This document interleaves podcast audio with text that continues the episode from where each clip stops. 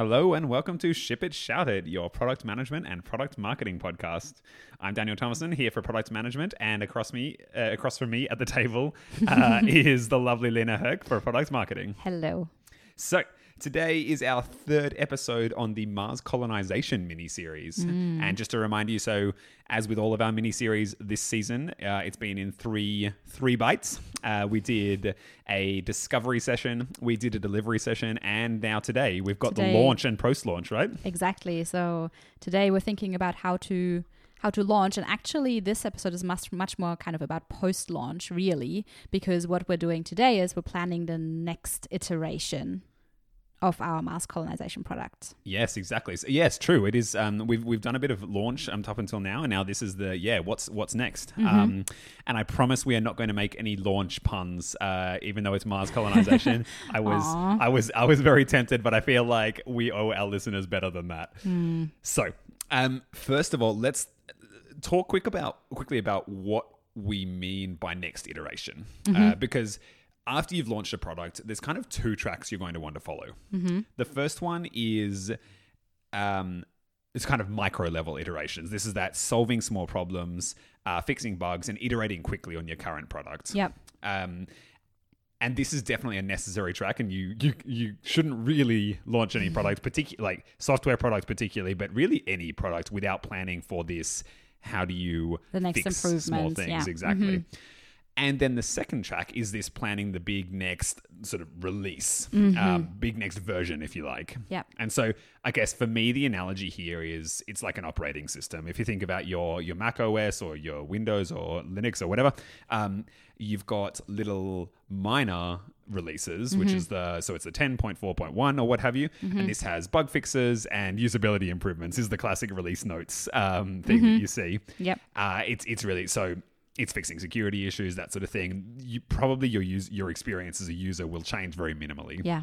And then every year, at least if you're Apple, you've got the next headline version of your operating system. It's version 11.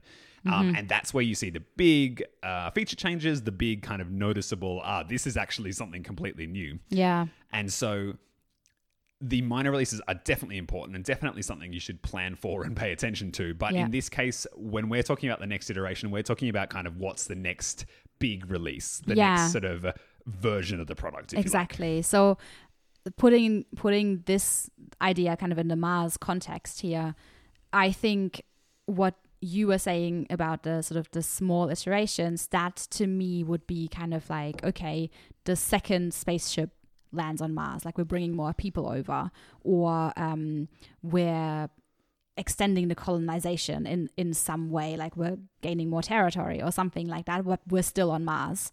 And then, like you were saying, the next large release would to me be kind of like, okay, what's the next planet to colonize? Where are we going with this next? Is the next big thing? Yeah, that's interesting. Like, I guess each of those, it's a spectrum of small to large releases, right? Absolutely, so each of the things you mentioned could, I mean, obviously the colonize a new planet, I think that does qualify as a new release. In fact, potentially it's a new product, potentially. True. Like, so you actually have a whole spectrum from, you can say, okay, this is just a bug fix, and so it's really a minor release, through to actually this is so big that we should leave it the current product existing as it is and just spin this out entirely. Yeah. And potentially colonizing new planets looks like that. But obviously the point is there's kind of a spectrum here, and there's it's not a kind of clear binary divide in the way that I sort of implied. So like, exactly, like we've got a couple of options for what the next iteration would be, but before we sort of start jumping into, okay, this is what it's going to be, our next iteration is definitely going to be X, I guess the first question to ask is, how do we learn what it should be? Like, how do we inform this decision beyond just Elon Musk said we should then go colonize Jupiter, or one of our richest backers is really a huge fan of going to the dark side of the moon because he's a huge Pink Floyd listener, right? Yeah, or whatever. Yeah, And so I guess ways that you can inform this decision intelligently are things like, okay, certainly already map out where you think you're going to go. Like, you want to have a vision and a strategy that looks further than the current release, because that really guides a lot of your decisions that you make right now. And it's a way of inspiring people for what you're trying to work towards. Yeah. But make clear in this vision and keep very central in your mind the fact that launching the first version is going to change the situation. The solar system in this case, is going to shift around you. And in fact, hopefully what you've done with your first release also is part of that change. Like, you want the situation to be different because you have made such an impact on life. And so... And you probably learn from the process as well. Like, 100%. You don't want to repeat every single step that you've made. No, exactly. So yeah, you've both learned, but also you're planning, if you're planning at time N and you're going to release at time N+1, the world looks like the solar system looks different because of what you've done. Because of the solution you put out. Exactly. Yeah. So your plans are going to be wrong because you are extrapolating from a future that you've changed. Yes. And so bake into your thinking the fact that you're going to be wrong. To some extent, and as hard as it is, yeah, totally. And so this kind of reminds me of a advice one of my managers gave me at the central bank. It's that, like, when you open a spreadsheet, there is a mistake in the spreadsheet. Like, your job is not to ask, is the spreadsheet wrong? The spreadsheet is wrong. Your job is to go find as many errors as you can. And so this is the same thing here. Your first product is wrong in some amount of ways. Your job is to find as many of those ways and look for the way to fix them. Exactly.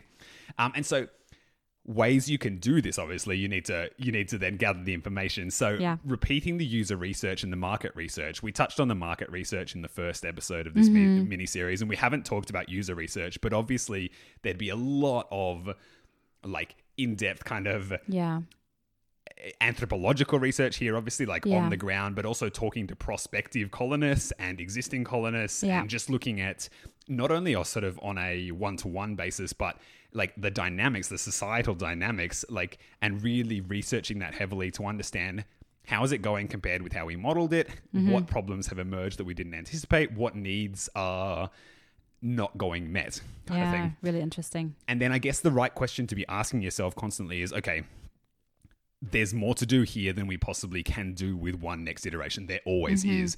What problems are the most pressing? And also, from having launched our first iteration, we've got people on Mars now. What opportunities have arisen that we didn't anticipate that we could plausibly now exploit? What has become visible or has become plausible because of what we launched that we should seize on? And then the last question, and probably you should actually ask this one first rather than last in order, is, like, what does success look like here? And so deciding on metrics at the start, this is one of the things where I think you can plan and somewhat stick to a plan, because even though the shape of your solution will differ and the world will change and so on, probably what success looks like is not going to change so much. Like, it's like you want happy people. You want alive people, ideally. You want Mars to be increasing in livability to some extent. This reminds me very much of our Open Borders episode where we talked about measuring success and kind of how important it is to think about the metrics that you want to measure before you're actually starting the project, just so that you have an idea of what success looks like and you don't just, like, keep changing the goalpost as you go.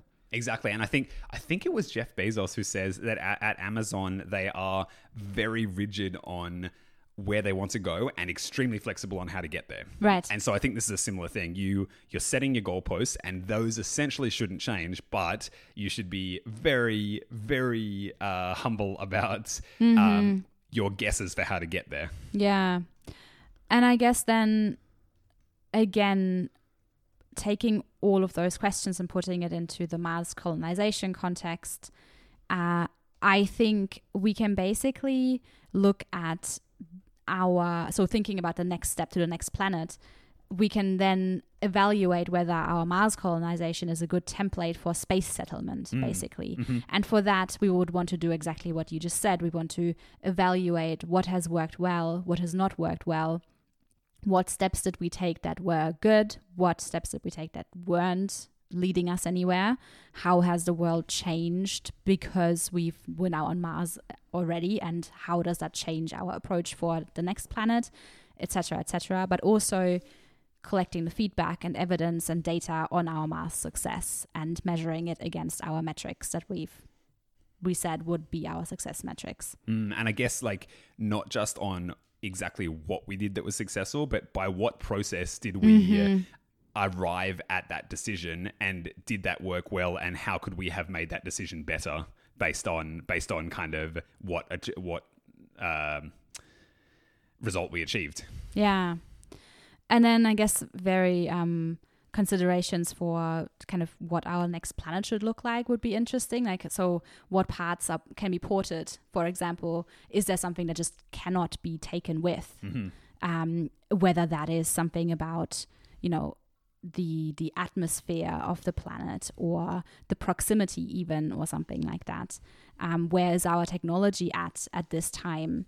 Do we need to be, do we need to look for certain planetary conditions or not?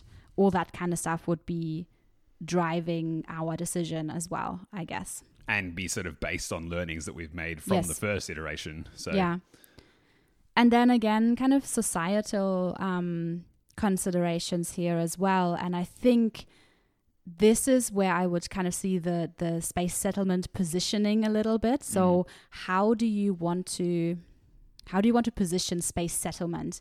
Is it that you're creating many, many Earths and they work the same as Earth, like the same rules exist, the same norms exist, buildings look the same, all that kind of stuff? Or are you actually creating different worlds? And so that made me think of the Foundation novels, where you travel between planets and the planets look very different. There are, you know, society works differently and the language is slightly different and all that kind of stuff. So what are you aiming for? Are you aiming for diversity, or are you aiming for creating many, many same Earths? It's like federalism at a solar system level. And I guess this is somewhere where you can learn from history a little bit and look at things like the British Empire and how and their successes and their failures in running overseas colonies, because basically this is like a big, very far away overseas colony to some extent. Which would suggest that the Foundation novels got it right, and we should actually let it kind of diverge.